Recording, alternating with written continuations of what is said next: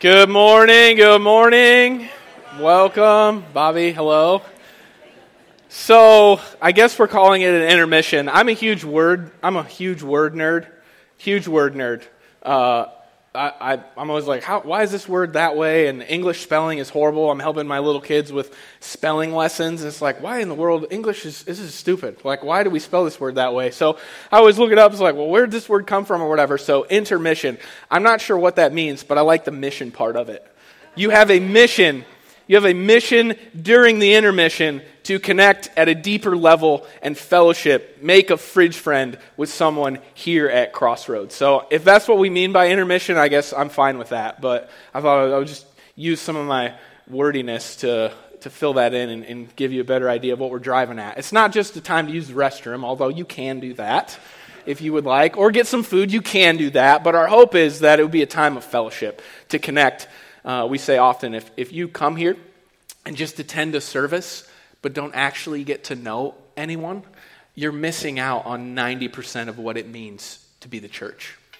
What it means to be the church is it means to be in relationship with God and relationship with our fellow man in deep and vibrant community. So don't miss the opportunity.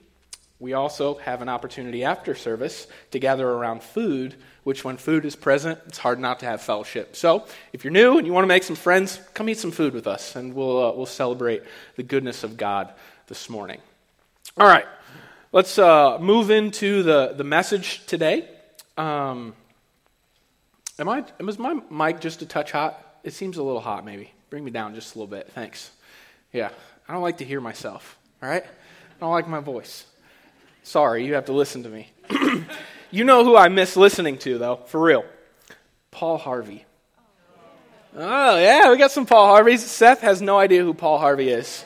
Seriously, we were talking. He's like, Paul Harvey, who's that? I'm like, oh my goodness, you are such a baby. You're so little, right? So I grew up when Paul Harvey was still a thing. I mean, I'm on the tail end of it, but I remember when, when my mom and dad were remodeling my childhood home there was a guy, a carpenter. His name was Vernon something, old fella.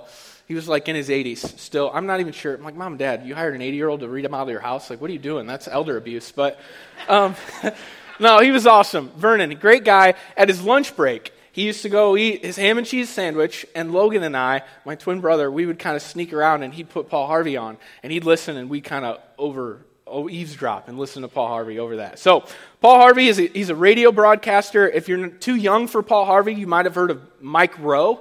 So, Mike Rowe is the Dirty Jobs guy. He's got a podcast called That's the Way I Heard It. Uh, it's, it's a spinoff of what Paul Harvey used to do, right? What did Paul Harvey used to say at the end of his broadcast? Anyway, that's the way I heard it.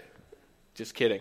I, d- I did the Mike Rowe thing. That's not the way I heard it, right? He, Paul Harvey did, and that's the rest of the story. And that's the rest of the story. Mike Rowe says, anyway, that's the way I heard it. So I've listened to both of those. But as I was thinking about where we're going this morning and the rest of the story, got Paul Harvey in my brain, I was thinking about the morals of the story. All you Ohio State fans, the Ohio State. We're not talking about a story this morning, we're talking about the story. And we're going to look at the Mosaic covenant, which you can think of in terms of Paul Harvey the morals of the story, the rest of the story in regards to the promises of God. And that's what I've entitled today's message The Morals of the Story. The Morals of the Story. You can see that as we've been moving along through our covenant series, focusing on the promises of God that He's outlined for us in Scripture, we kind of started with this wide focus. You can think of it at the top of, of the funnel. So we've got the Noahic covenant. That's the covenant between God and all of humanity, right? And then as we've progressed through the covenants, last week we looked through Abraham, God's kind of narrowed his, his, his focus on who he's making promises to. So he's, uh, he's gotten more specific, not just with people, but also with like the stipulations. So we've learned, we've learned who he's making promises to, and we've also learned some things about God along the way and what his standards are, what he desires of us as well. In the Noahic covenant, we learned that God cares deeply about the way that you and I live. So much so that he got so upset with all of humanity and how rotten we were being that he judged the world through a worldwide flood. After which he makes a promise to Noah and to all of us that he will never again judge all of humanity. And I love the symbolism of the rainbow. If you remember, you think of the rainbow as kind of God's war bow that he's hung up in the sky. It's no longer pointing down at humanity, it's pointing back up at himself, which is just a beautiful picture of the gospel. The next time you see a rainbow, remember God's war bow, his wrath, He's hung it up in the sky and he points it back at himself. For those who have faith in Jesus, we can escape worldwide judgment, right? So that was the, the Noahic covenant. And then we also learned when we were talking about Noah, as Wes was unpacking that for us, we learned a little bit about the manner in which you and I can experience salvation. In, he, in uh, not Hebrews, in Genesis 6 9, we're told that Noah was blameless and that he was righteous.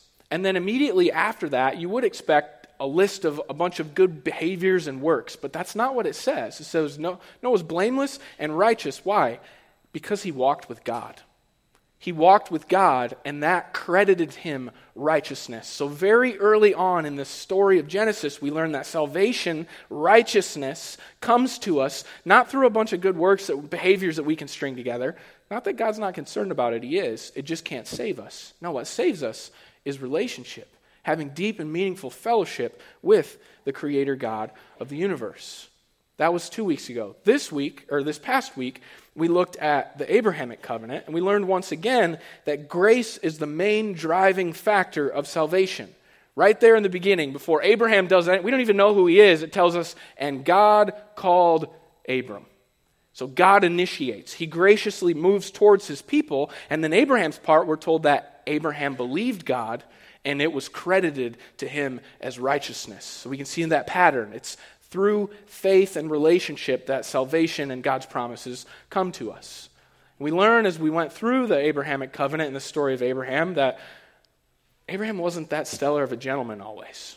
So he couldn't have been saved by his good works. He had to be saved through relationships because there was a lot of things that he did, giving his wife away and doing a bunch of shadiness with his, his one of his servant girls in his house. It was crazy. He was just not that great of a guy. But God chose him and he promised to bless him. Do you remember what the blessing was? What the promise was? He promised to give him a people, a place, and an eternal possession.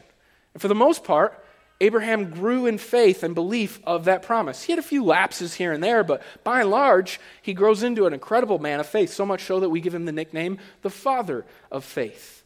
And if you remember in Genesis 15, God basically he reaffirms the, the covenant promise, and he basically tells Abram, he puts Abram to sleep during this weird covenant ceremony. Remember the, the hall of sacrifice with the dead animals on either side? We've got some married couples in here that said, we're actually thinking about practicing that in our vows, right? It's like, more power to you. That symbolism, that'll, that'll preach, right? That's good stuff. But if you weren't here, they had this hall of sacrifice, dead animals on either side, and the two parties, the two parties making the covenant, they'd, they'd go together and they'd walk through that hall of sacrifice saying, essentially to one another, may we become like these dead carcasses if either one of us up, fails to uphold our end of the deal. The crazy part of Genesis 15 is God puts Abram to sleep. And then through a flaming fire pot and a torch, which symbolizes the presence and spirit of God, he alone walks through the hall of sacrifice, essentially telling Abraham, hey, dude, here's my promise, and I'm going to do all of the heavy lifting. And if you were with us last week, kind of left us with the question is like, well, if we're saved by grace, right, if God's going to do all the heavy lifting, does it even matter how we live? yes, it does. Genesis 17 comes along, and God gives Abraham this stipulation of the covenant. He essentially says, I want you to wear my sign. And he talks about circumcision, which is not the sign of the covenant for the Christian. Baptism is now the sign of the covenant. And the faith that's represented by baptism is the sign of the covenant. But essentially, God is saying, like, hey, I want you to live in light of my promise. I want you to wear my mark and wear my mark in such a way, my brand, right? The brand, like a cattle brand. I want you to live in such a way, live in light of my promise in such a way, to be so marked by me that the whole world sees me through you. Live in light of the promise. And if you were with, live with us last week, you might, you might still be thinking, like, okay, learn to live in light of the promise. That's like a catchy, right? That's something a preacher would say, but what the Harry does that mean? What does it mean? Like, what does it mean to, to be marked by God and to carry his brand and, and to live in light of his gospel promises in the light of Jesus? What does that mean? You didn't get very specific. Enter the Mosaic covenant in Exodus 20. The morals, the specifics of the story. Today, we see God get even more specific about what it looks like to live saved by grace and live in light of his promises. So we've gone from all of humanity to Noah, and then God's kind of narrowed the focus a little bit more into Abraham. And today, he speaks in detail to the descendants of Abraham through Moses in an attempt to take kind of this ragtag family of tribes and make them, fashion them into a nation, a cohesive nation, the nation of Israel, who is supposed to become a blessing to the entire world. Remember Abram's promise? God's promise to Abraham? I'm going to bless you so that you and your descendants become a blessing to the entire world. That's the purpose behind the morals of this story. We're meant to be a blessing. God's commandments shaping our lives in such a way. It's not meant to just steal our joy or be a list of rules that we follow to get saved. No, it's meant to mark us in such a way that we bless the entire world. I want to quote out of Exodus 19 and give you a little context before we get into Exodus 20. Exodus 19, verses 4 or 5, 5 and 6. God tells us the reason he's about to give this people the Ten Commandments, the list of rules or the morals of the story that they should live by. He says, Now, if you obey me fully and keep my covenant, then out of all nations you will be my treasured possession. Although the whole earth is mine, you will be for me a kingdom of priests and a holy nation. These are my words you are to speak to the Israelites. So God's cluing us into his tent, his intent and his purpose behind salvation here. God is graciously saving people, but he's bringing people to himself in order that he might get glory. That he might get glory. That's what this business about becoming a nation of priests and a holy nation is all about. Now, the word holy, it's a word we've probably already heard, but if I were to ask you to give me a definition for it, my guess is that it would take us a minute. It's not an easy word to define. And that's why it's helpful that the word holy is, is got the word priest in that sentence with it. We, we may not think of ourselves as priests, and some of the ideas that we have about priests maybe not be all correct. But when you think about a priest, at least we have, we have an idea, right? And we think about what, what is a priest at its simplest term? What do they do? I think what Wes introed us in this morning is the, the main job of a priest. They're to be the CWO, the chief worshiping officer. They're meant to make God known and help others know God personally. That's the role of a priest, a pastor. Shepherds God's flock, be the chief, not executive, chief worshiping officer. Help God's people worship the Lord. That's what a priest is. And then holy. Holy kind of is a word that means to be set apart. It, it a lot of times has like a moral or, or purity standard that goes along with it. And it's not just to be set apart for any old reason, it's to be set apart in purity so that we can serve and show who our God is. We can serve God and show other people what our God is like. That is the reason why God gives us these morals, the commandments. It's not just because, right? God saves us graciously to display his glory and goodness by loving him and learning to love our neighbors. That's the reason behind this. It's meant to display his glory.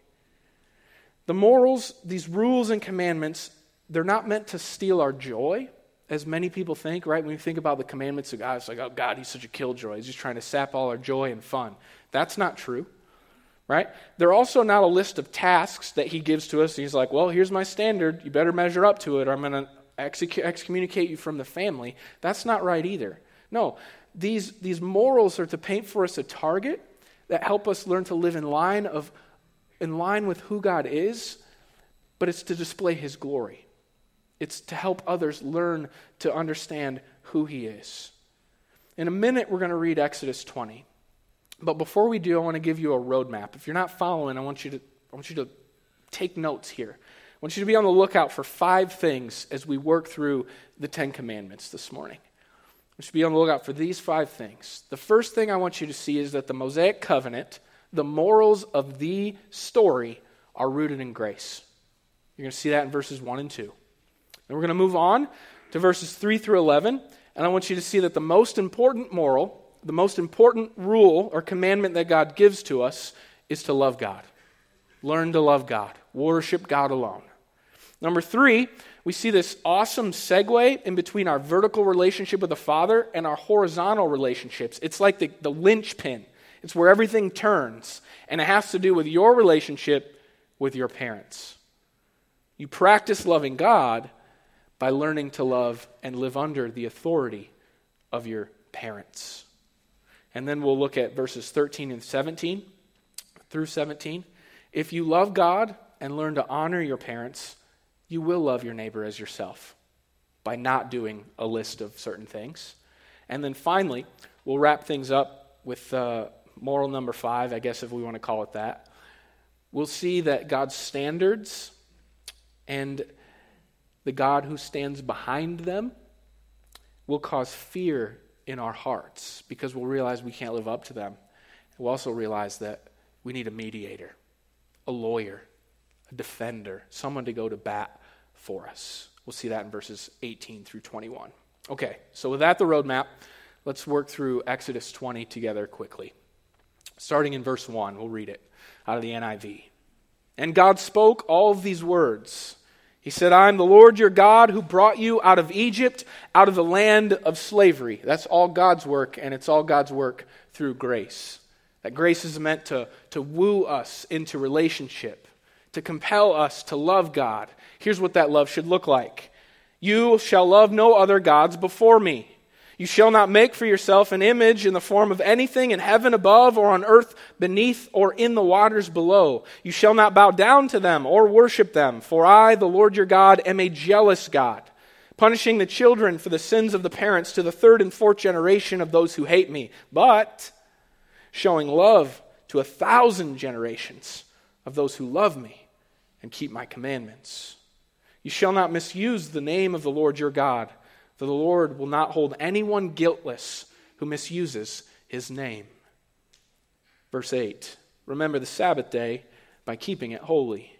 Six days you shall labor and do all of your work, but the seventh day is a Sabbath to the Lord your God. On it you shall not do any work, neither you, nor your son or daughter, nor your male or female servant, nor any animals, nor any foreigner residing in your towns. For in six days the Lord made the heavens and earth, the sea and all that is in them. But he rested on the seventh day. Therefore, the Lord blessed the Sabbath day and made it holy. We're saved by grace to love God. And we learn to love God by learning to honor our parents. Verse 12 Honor your father and mother, so that you may live long in the land the Lord your God is giving you.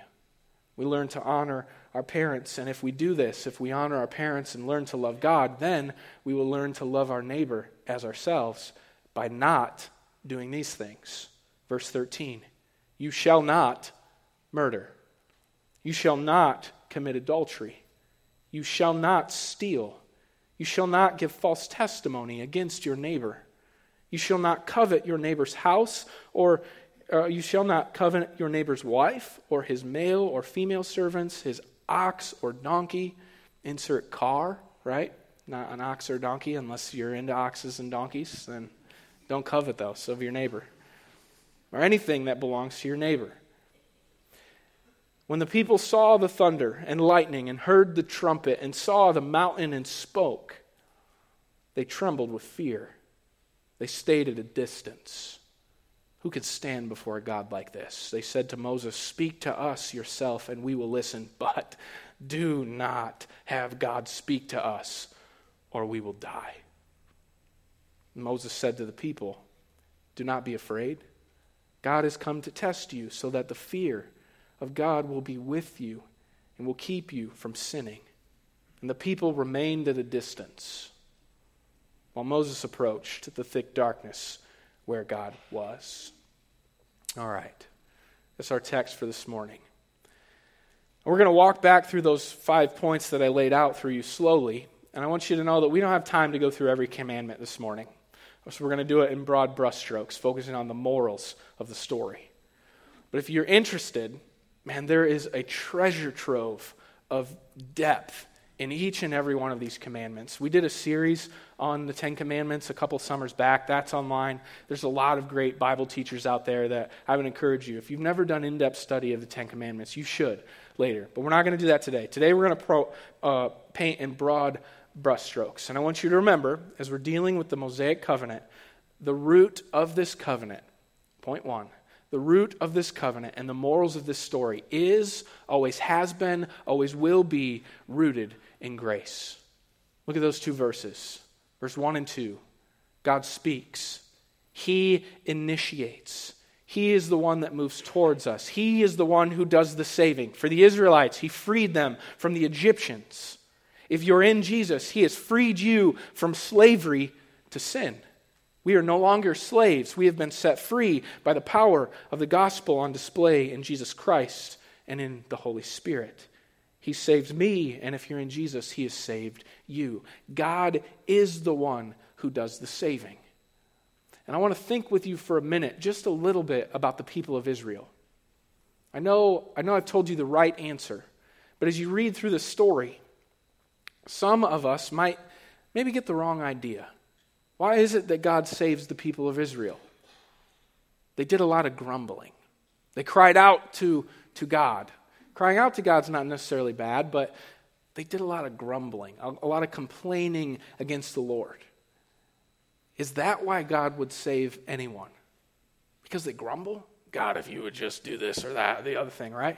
The Israelites, they grumbled about so much, church. They grumbled, grumbled about, about God being silent. Where are you? You made this promise, and where have you been? Which, again, is like kind of understandable, but it, it depends on your heart. If you're just kind of shaking your fists and being like, oh, you're the worst God, but grumble, grumble, right? They grumbled about being slaves. They couldn't celebrate the goodness of God even against some tough circumstances.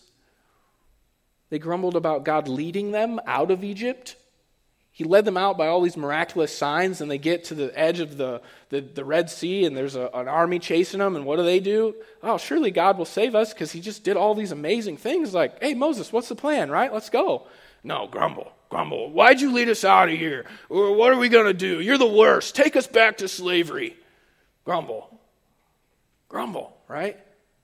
Their story is a bunch of grumbling grumbling about the food God gives them, the drinks God gives them, grumble, grumble, grumble. Here's what I want you to know God does not save anyone because of their grumbling. In fact, if you read through Exodus, the entire story, one of the main, main themes, probably the main theme, is that God saves to get glory.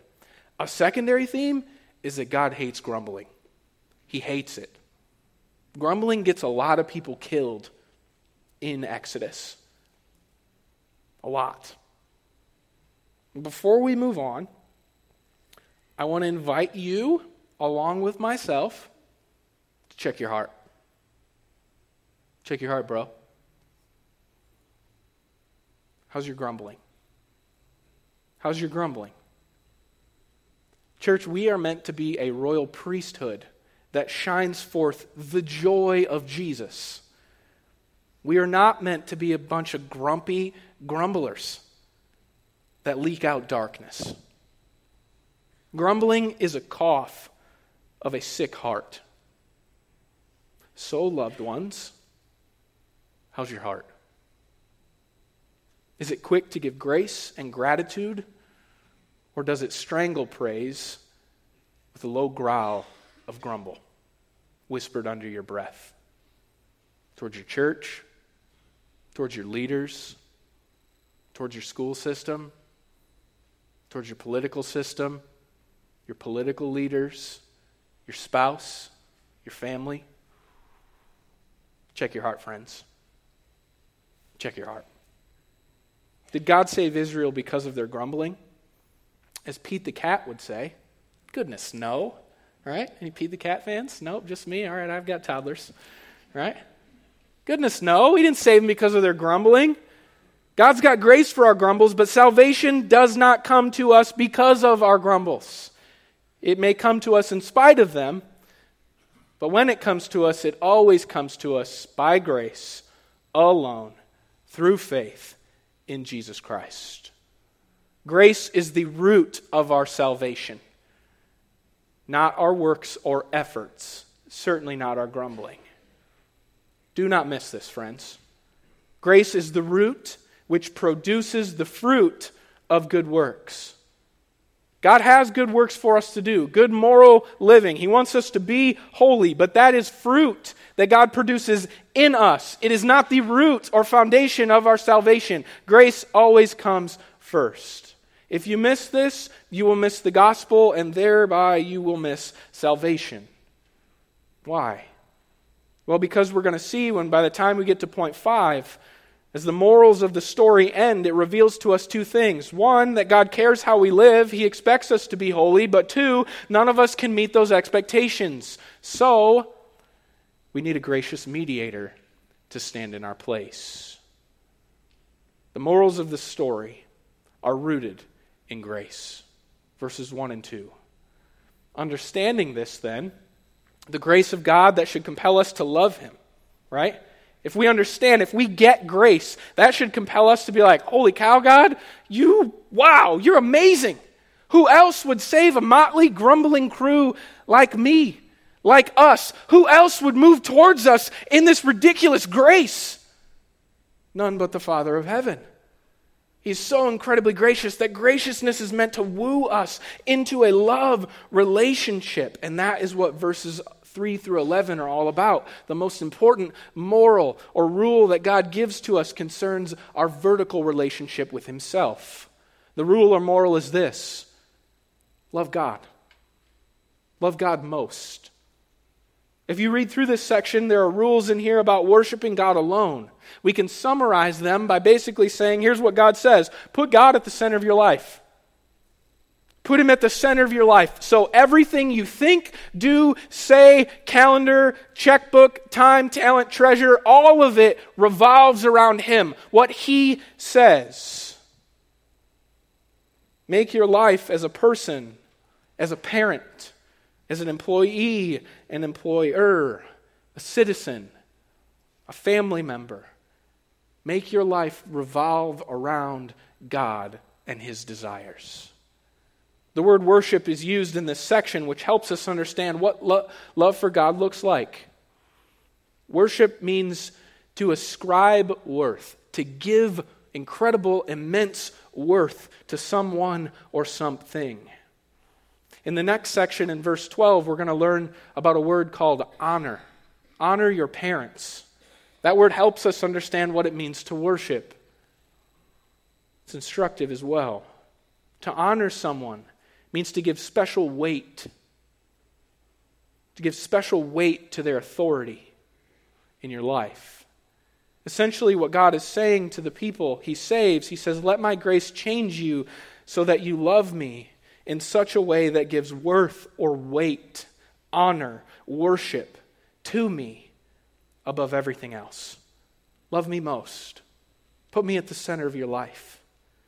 Morals 1 and 2 of the story receive God's grace and love Him alone for it. Moral 3 we see God shifting from the vertical relationship to the horizontal relationship. It's the linchpin, again, between the vertical and the horizontal. We discover that your relationship with God, my relationship with God, it actually, it sort of, it turns, it rises and falls on the family unit on the family unit. Church, do you know what the penalty is that existed in the morals of the story? They get fleshed out later in detail in Exodus and then also in Deuteronomy. Do you know what, you know what God says? Hey, if you come against a child who, who can't do, verse 12, they don't honor their parents, they don't obey them, they dishonor them. If, if this persists, what, how are you supposed to deal with this child? God says, stone them. Stone them. Throw rocks at them until they die. That seems pretty harsh, doesn't it? But I want you to think about this with me for a second. How will any child learn to live under God's authority and love God if they can't learn to live under their parents' authority and love them and honor them in the way that they live? Answer they can't. They won't.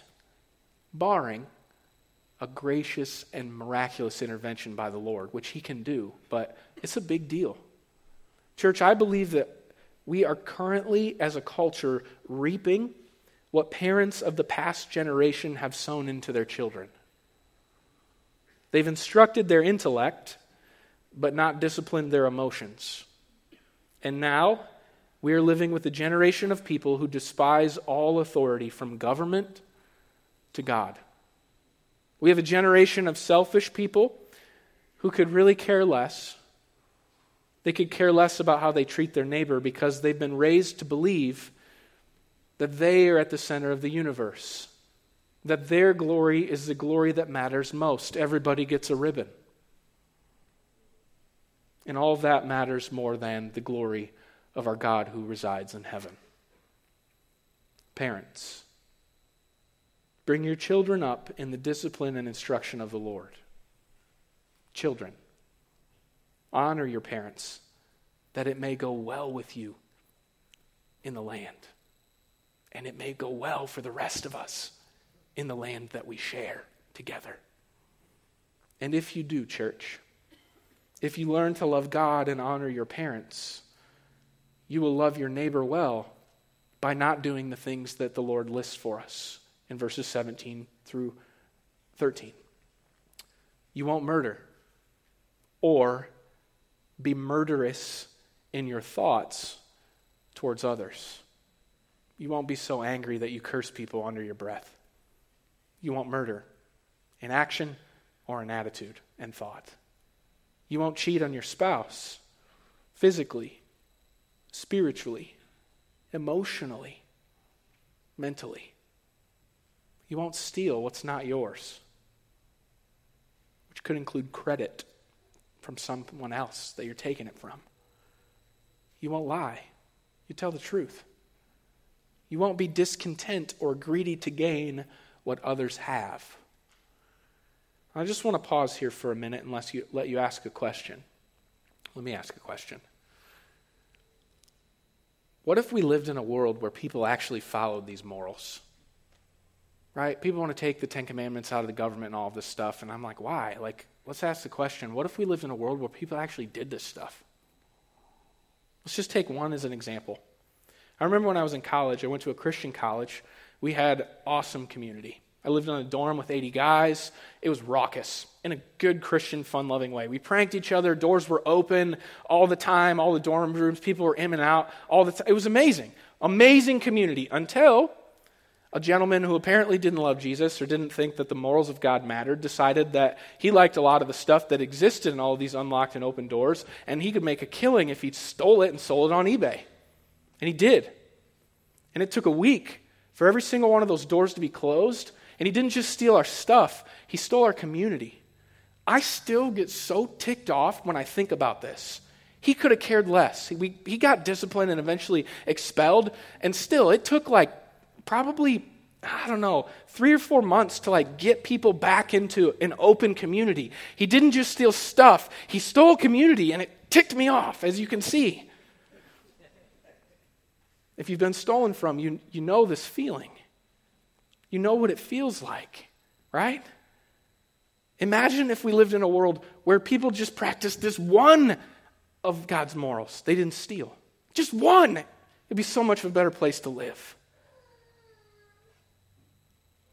To anyone who says God's morals of the story are meant to steal joy, I just simply ask well, imagine a world where people actually did this.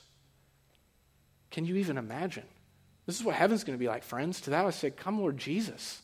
Let's go. Let's get this evil out of here. Let's live according to the morals of the story. Now, you can probably imagine where I'm going. Ain't nobody live like this, do we? I know we could point the finger out at those people, right? They stink, right? Let's bring it in here. One finger at them, three fingers back. You don't live like this either. And neither do I, friend. We could go through every single one of these Ten Commandments line by line, and I would bet you a million dollars, for real. I bet you a million dollars that each and every one of us, including me, breaks every single one of these at least once a week. At least once a week, if not once a day. If these are the standards of God, the question you and I are left asking who can stand before this God? And that's precisely the question that Israel poses after they see God's glory from the mountain and they hear the thunderous pronouncement of the morals, the standards of the story that he sets before them. These morals are good and beautiful. The problem is, ain't nobody live up according to them, right? We can't live up according to them. So, what are we going to do? What, what do we need? We need precisely what the people of Israel ask for we need a mediator someone to stand in our place and make a case for us before God on why he should continue to be gracious with such a grumpy group of disobedient rule followers. For the people of Israel, God appointed Moses to be their mediator. For us, in the New Testament, we learned that Jesus is the new and better Moses. Jesus lives up to God's morals for us, and he pleads our case before the Father as well. His atonement, the blood that he sheds on our behalf, it covers us. It speaks a better word over us than what our lives would speak to the Father. He goes to bat for us. He stands in the gap in our defense so that we might not stand at a distance, right? If you read in here, we find that the people are terrified. The fear of God overwhelms them. They cry out for a mediator. And then they're left at a distance from the mountain, and only Moses is permitted to go up into the darkness. But the gospel says that that's no longer the case. If you're in Jesus, you no longer have to fear God, but you can have confidence to approach the throne of grace, not with fear, but with confidence. Because he's our mediator, he is the new and better Moses for us. There you have it, friends. And now you know the rest of the story. I can't think of any better way to conclude this morning than for us to participate in one of the signs of the promise.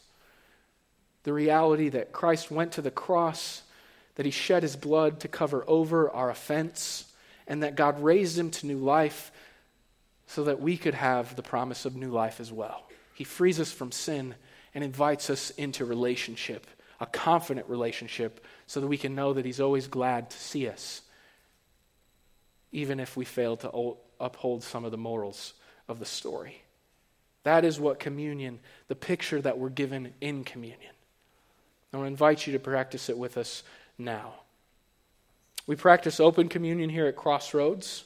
What that means is that if you love and worship God alone, if you have a relationship, you understand that I've received grace. It's by faith alone in Jesus that I have been saved. You're invited to come and to worship the Lord by taking of the bread, which represents Christ's broken body, and the, the juice, which represents Christ's shed blood for you. No one's obligated to participate. And honestly, I'd invite all of us to check our hearts for a moment before we do. The Bible actually encourages us not to participate if we have unforgiveness or bitterness or grumbling in our hearts towards another person, brother or sister in Christ.